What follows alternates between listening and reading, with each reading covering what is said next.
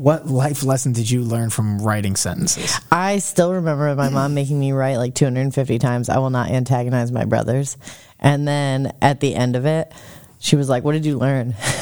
and I was like, I don't know what antagonize means. This is The Absurd Journey. of three church planners reintroducing familiar ideas In unfamiliar ways. This is the Bless Up Podcast.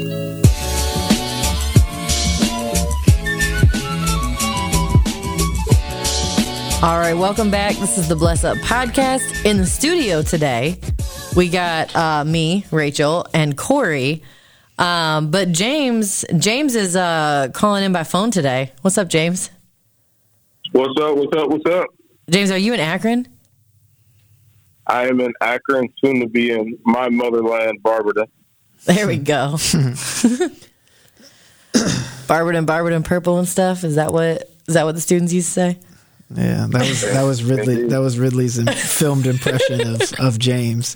Like do an impression of James, and he's like, "I mean, Barberton, Barberton, purple and stuff." And I was like, "Yeah, that's that's that was pretty accurate, You know, pride pride runs deep. man." Get some chicken for me while while you're out there, Barberton chicken, Oh, it's so good. going like that. Hot rice. Indeed. All right, so our question to kick things off today. We're going to be talking a little bit about process and perspectives. And uh, what I want to know is what is something that when you were growing up, um, your parent, grandparent, teacher, whatever like disciplinary you had in your life, what is something that they did when you were growing up that you hated, but now as an adult, you're like, I understand. I appreciate that that happened. Um, Well, I was actually just thinking about this the other day. Um, because with our own kids, they have, uh, we have a pretty strict bedtime regimen with our children.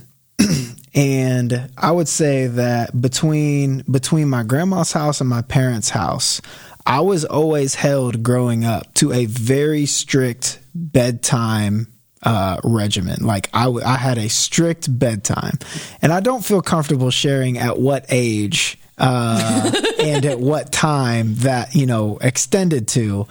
But just know that it was strict, right? And I always felt like it was strict because all my friends were like, "Oh, I was up till 11 p.m. last night," and I'm like, "Man, like I don't even get that, right?" And I would pull the move of like keeping the TV on, and then when I heard them come in, I'd like turn the TV off and act like I was sleeping real quick. Like I pull, I pulled all those tricks, and I used to get really, really upset uh, that I felt like I was being held, you know, captive. And I was like, just let me stay up to whenever I want, right? And here's the reality um, is that, and I never put this together until way after the fact, but like later on in high school, when I was able to stay up later, um, I developed a tendency that I think was brought on by the combination of staying up too late and driving myself to school, where I just stopped going to school for first and second period uh, because I like couldn't get up in the morning, and I like to the point that I'd rack up all these tardies and like have to serve detention because of how often I didn't make it to school by first period, and that is directly correlated to the fact that I wasn't going to bed at a reasonable hour. But I didn't realize till way later. Actually, I think we, I legitimately might have been married when you pointed out. You're like, you realize when you don't get X amount of sleep, like you're a big jerk like you know that right? And like and and i think i was trying to work on something. You're like you might as well finish it now because you're not the type of person that can get up early and do it. You need to go ahead and stay up. She's like because when you get up on little sleep like you're awful and i was like dang that's a really good point. and then i realized like dang mom and dad and grandma were right. Like i do need to get to bed by a oh reasonable my hour. gosh. like even now as an adult, I'm like, I do need to get to bed as a, at a reasonable hour. And like, you know what? My kids will probably have a strict bedtime now because those are my kids and they're like me. And one of them in particular, like, if she doesn't get her sleep, oh my goodness. Like, so that's, that's definitely something that I always hated growing up, but I'll probably carry on because man, I know me. I know my tendencies. James, what do you think? Oh man, I think for me, man, I can't even believe I'm to say this. I, growing up, I went to church like five days, five to six days a week as a kid. It Hey. was like, it was like uh, missionary service on Monday, YPWW youth on Tuesday, Bible study on Wednesday, prayer on Awanas? Thursday. Did y'all have Awanas? We didn't have a Awanas. That was YPWW, like the youth thing. Okay, okay. And then we had tarrying service on Friday from time to time. We used to go tarry for the Holy Ghost. We just say Jesus, Jesus, Jesus, Jesus real fast. You speak in tongues. Good old apostolic church. And then church on Sunday all day. Like I couldn't even watch the Browns like all day. So when I got to middle school, I played three sports because I didn't want to go to church. like that was like my pure motivation. I only really wanted to play basketball, but I ended up like being decent at football, and it was just I didn't like I didn't want to go to church five days a week, and I figured if I played sports, I could just go to practice, and somebody else could drop me off at home until church was over. But the reality is, like, my care for the local church now. I used to try to point it back to a whole lot of things, but man, went to pick up my daughter from my mom and my grandma. I just seen them like they were at the church changing the bulletin board, and like in that moment, I just seen myself, and I'm like, wait a second, that's why I like come early and vacuum and do other things to serve the church. So I probably say like as much as yeah, it's crazy for me to say that now. Yeah, being in all those wild services, being a kid in the back who wasn't concerned with tarrying for the Holy Ghost. Man, that's real.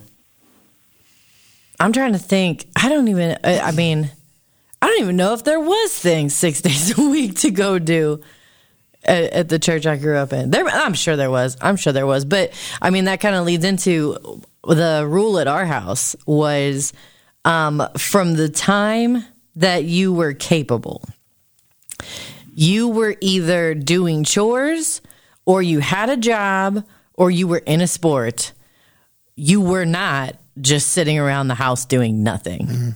Like if my dad caught you doing nothing, he was like, "Come out in the garage and do this," or or he'd be like, "Hey, the flower beds need." Like he would come up with something. Sitting around and doing nothing was never an option.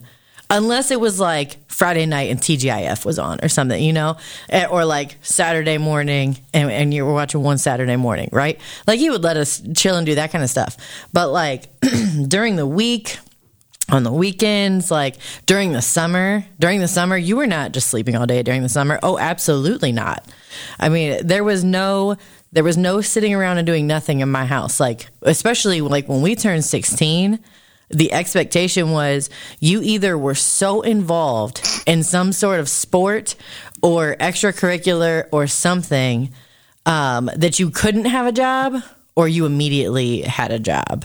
There was no there was no sitting around. There was no none of that. Like all three of us, me and both my brothers and a whole bunch of my cousins, we all worked in my dad's uh, factory after college. Like all of us. Like I mean, I, I injured myself on basically every machine in the factory at Central Coated Products. I think through a party when I graduated college and Shout never out, came back. Shout out to Uncle Kenny who had to deal with that crap. But listen, but listen, I was there from 5 a.m. to 4 p.m. stuffing boxes of Subway deli paper because there was no sitting around in my house. Mm. And And what lesson did that teach you? honestly, it it taught me it taught me time management. It taught me not to be lazy. Um, it taught me the value of work. Man. Um, I mean, even if like, granted, we're in we're in ministry jobs, right? So like, we're not making bank, we're not making six figures, and and Yeah. Despite what my friends think, right? right, right. Like we we never mind. Um, we're we're not we're not pulling it back. Where this podcast is free, we actually pay to rent the equipment. Uh, technically, we probably lose money on this. Um, but like I, I learned the value of hard work, and I learned what it can get you. I learned that your character goes before you. Like your next job is opened up by the character you show where you're at right now with with your coaches or with your employers or whatever it is. Your character and your reputation goes before you, so you need to do well where you're at now. Because be careful who you put down as those references, right? So, I mean, I'm I'm thankful for it. I never, I definitely never learned laziness in my house. Yeah. It's a process. it's a process. The pro- and and I used to hate it when when you know people would say like, "Ah, you'll understand when you're older." But now that I'm older and I see the perspective of what a process does to your character, it it it really it really is it really is valuable. I I highly doubt it, but mom, dad, and grandma, if you're listening to this, shout out shout out for the eight o'clock bedtimes when I was way too old to be going to bed that early. Like shout out to you for that. But like the process is so crucial no matter what it is, whether it's your faith, whether it's your uh, personal development, maybe you're trying to get good at a sport or whatever.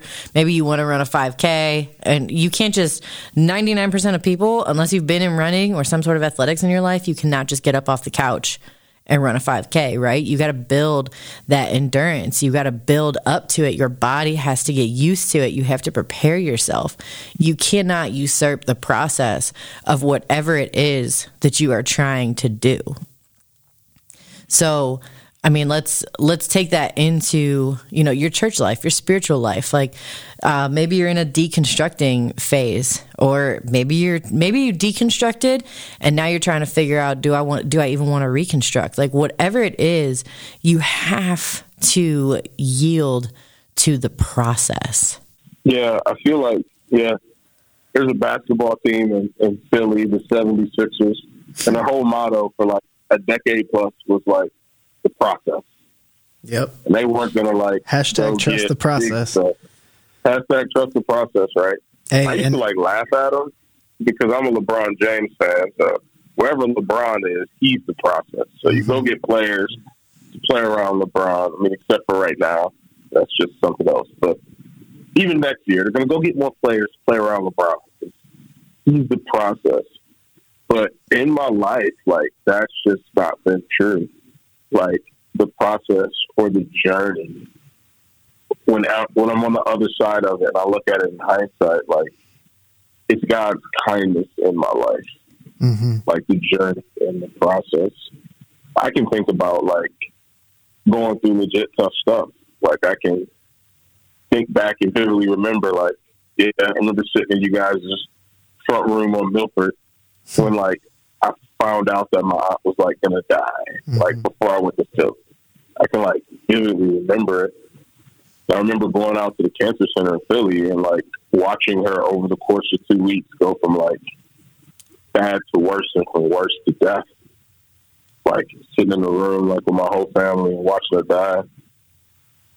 I remember I figured like I'll be okay. Like I know she's in heaven. Like we're all Christians here. Like I know I'll see her again after the funeral. Like graduation was the next week. Mm-hmm. Graduated, and man, I just went through like emotional changes for the next two years because I decided that I was just going to be okay and not actually go through the process of grieving.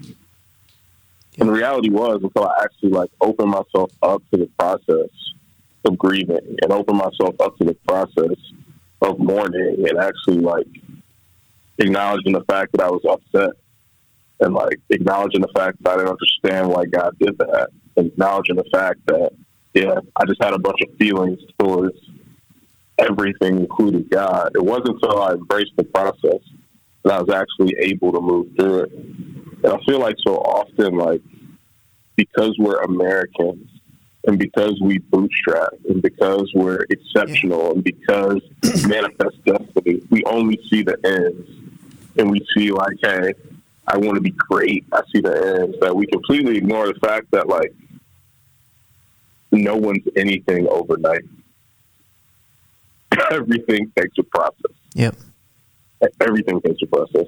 It's funny. It's funny that you bring up that you bring up the Sixers. As a as a Laker fan and as a as a Kobe fan, uh, you know, I, I never really cared too much for the Sixers. The Sixers always booed my guy when he would come home to Philly. Um, the Sixers had Allen Iverson, who you and I have argued about for years. Um, Most prolific scorer in NBA history. I'm talking about I- practice. I know, I know that you believe that, bro. I know that you believe that, and I'm, I'm, I'm happy that my brother stands ten toes, ten toes on something. I just wish it was a little more firm, of something to stand on. But, um, but I, but I find myself, admittedly and partially because the Lakers are so bad this year, uh, I find myself rooting for the Sixers now. Um, I mean, dude, I'm still a Lakers fan till I die. Don't ever, don't ever get that twisted. But like, I find myself in like deep like with this Sixers squad Deep love. um, because because it was trust the process for so long, and you know what's so realistic about about where they're at now and how like at least at the time of the release of this episode they're killing it right now like they they look like they could very very likely win the eastern conference what's what's so crazy about that is that it was so bad for so long before they got to this point and I just find myself rooting for him because that's real life. Like that's real.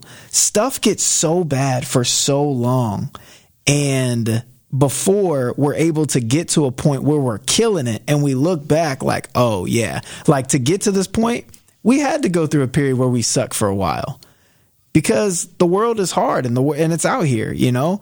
Um, and I think of you know it, it it brings to mind the the people who who want to question and ask like why God causes you know like you mentioned like your aunt passing and like the really really hard stuff that we walk through in life. Like why does god let that happen or why does god cause that? And i think that that is is maybe like it comes from the timeliness of what we're going through right? It comes from the fact that we're in it in the moment. When the sixers are 19 and and uh quick math 63 um it it's like why why is this so bad? Like why is it like this right? But what we what we lose sight of a lot of times is first and foremost like our basic theology will tell us that like God doesn't cause these bad things to happen to us. The reality the reality is like bad things happen to us because we live in a fallen world. Nothing is perfect. There's something about everyone that is broken and hurt people hurt people and you know, there is death on this side of eternity. All of those things are why bad things happen. But the beauty about the good news of Jesus and what our good theology about God tells us is that God, for those who find faith or keep faith in those moments, God works those things out for the good of those who believe. Um, I think specifically of of James chapter one that talks about um, that talks about these these trials. Right in verse two, he says, "Count it all joy, my brothers, when you meet trials of various kinds." Verse three, "For you know that the testing of your faith produces steadfast, steadfastness, and let steadfastness have its full effect, that you may be perfect and complete and lack nothing." The word that James uses for uh, for testing is a word that was used when people would melt down uh, metal, right? They would put these things, they would put metal in extreme heat uh, to to melt and and and and get rid of the impurities that were in the metal. And the person, the refiner who was holding the metal in the fire, would keep it there, and they knew that the metal was done when they could see their own reflection in the metal that they were refining to make that applicable to this situation.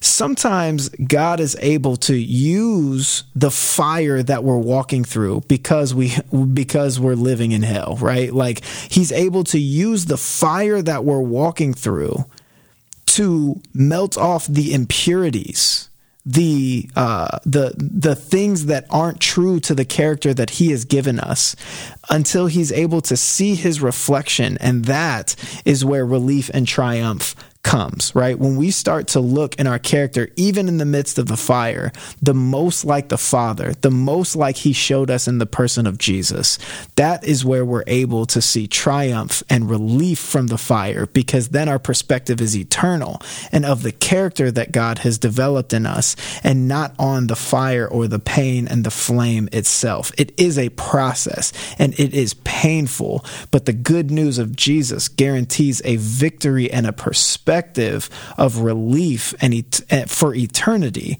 for those who choose to have faith in those moments. Absolutely, man. And just yeah, just two notes. Like that James verse, like really points me at Romans chapter five, Yep. where Paul says, like, not only that, but we rejoice in our sufferings. Yep. So Paul's idea, like in our sufferings, most times, sometimes they're legitimate suffering, but most times they're discomfort. When Paul says suffering, he means like, yo, like I'm getting 39 lashes, 40 lashes are gonna kill me for the gospel. I've been shipwrecked.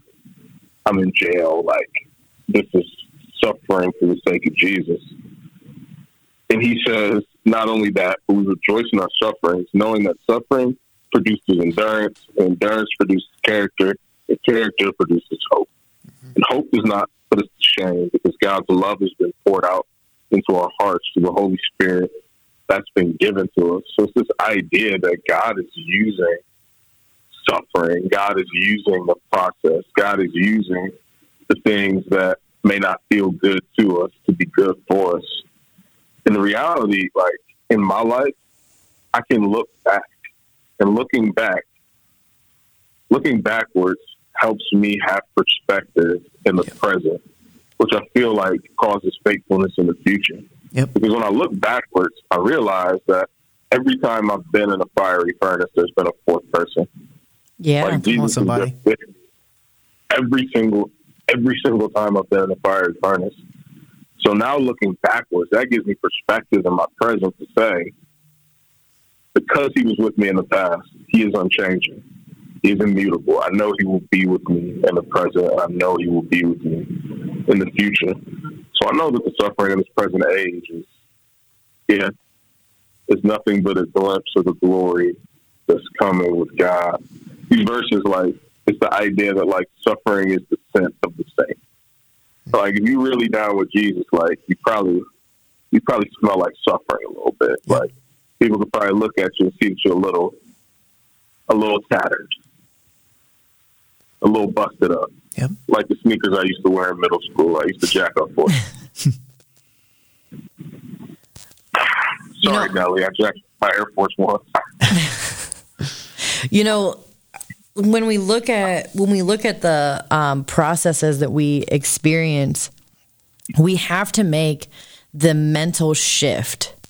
And we have to stop viewing the process as something that God is doing to us instead of something that God is doing all the way through us.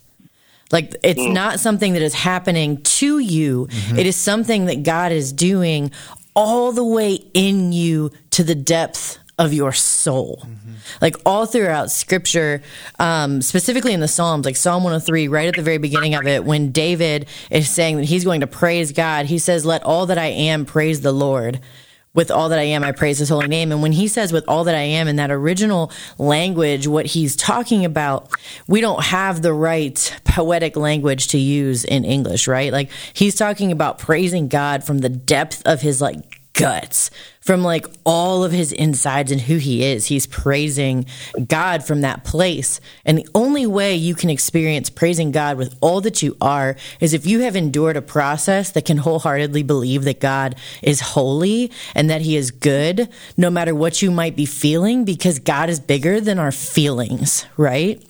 And so when we look at like this process, we've got to look at a couple things like corey mentioned earlier like all of the the spiritual side of things and and why we endure a process but we've also got to be willing to look at ourselves and say maybe this process that i'm going through is the consequences of my own actions Maybe I did this to me. like yeah, like maybe I put me here. Maybe it's my fault. Maybe God didn't do this to me. Maybe I did this to myself. Like I think about I think about those those reels that are so big right now where it says like can we skip to the good part? And then they like tap the camera and when they pull their hand away. Like the whole room is cleaned or the whole like like they got all these art supplies out. And then they tap the screen and when they move their hand it's a masterpiece Bro, picture. Our our Instagram Reels feeds are so different. Okay, well, that is one that I get a lot. is like these videos where they show like this mess or this thing, and it's like all of these art supplies or all of these like cooking things, and it says when we skip to the good part and they tap the screen, and when they move their hand away, like the masterpiece has been created. They completely eliminate the process to Yeah. make it look like an instant gratification Yeah. that happens. It's the nature of social media, right? Yeah. So, like, what happens when you have a desire, like a God given desire in your heart to start an organization, to lead something, to be like, to be a preacher, to be, to be a musician, to be whatever it is, you have this God given desire inside of you to do something.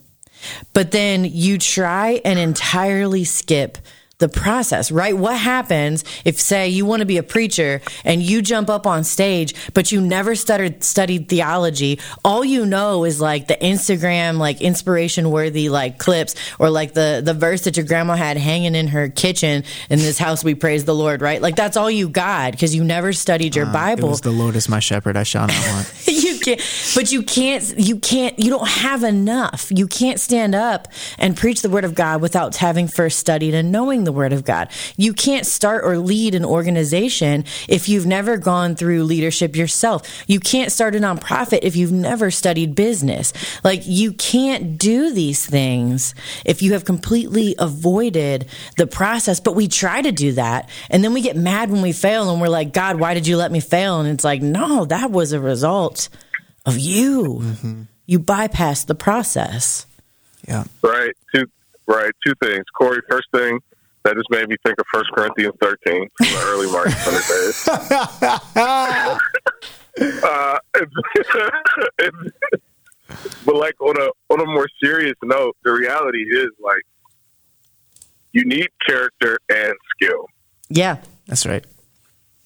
and most times, like what I've seen, what I've seen in my own life is like where one of those things lacks, everything falls apart. Yeah. And the reality is, like, yeah, some people are naturally born with skill, but yeah, skill only goes so far. Character carries us past the finish line. Yeah. And the reality is, character is only developed over time. Yes. it's it's only developed over time, and it's a process. It's a process that we all have to endure. And now it's like funny. So like one of my former students, she's at Moody now, and she uh she called me and she said, "Hey, we have to do this project, and we have to talk to people who have been in ministry for more than ten years." So I wanted to talk to you. And at first I was like, "I haven't been in ministry for more than ten years." Yeah. Bro, isn't that crazy? then I was like, then I was like, oh dang, it's kind of been a decade. Man, And the reality is, like, as I look back over that decade, like, there's a rolodex of like homies or running mates that I have in my head. yes, sir. And the sad part is, like, I look back and I'm like, dang, how many of them? And we're only ten years in, bro. Like, how many of them are like completely out of the game? Yep. Yep. so many more than I would even like to mention. Like the reality is, it's because like the process got tough, and the character, yeah, our skill wrote checks that our character couldn't cash. Ooh. And like on. there's- there's just so there's so many that I'm looking like, man, like, dang, this is rough. And the reality is, like, yeah, our skill can only write checks. Like, it's, it's our character that cashes those. checks. Yeah, Yeah. Yep. I think if I could if I could make clear any like any thought to anybody who is like feeling the pain of the process, I would say it's it's it's that God is not God is not doing this to you, like you said, Rach. Like God is God is not throwing you in the fire, and God is not dangling a carrot on the other side. Right. But there are countless scriptures. I think the the epitome of which I'd like to point to to John 11, I believe. That's the uh, the raising of Lazarus, right? Uh, like as like John 11 is the evidence that God also feels the pain of Yeah. the fire.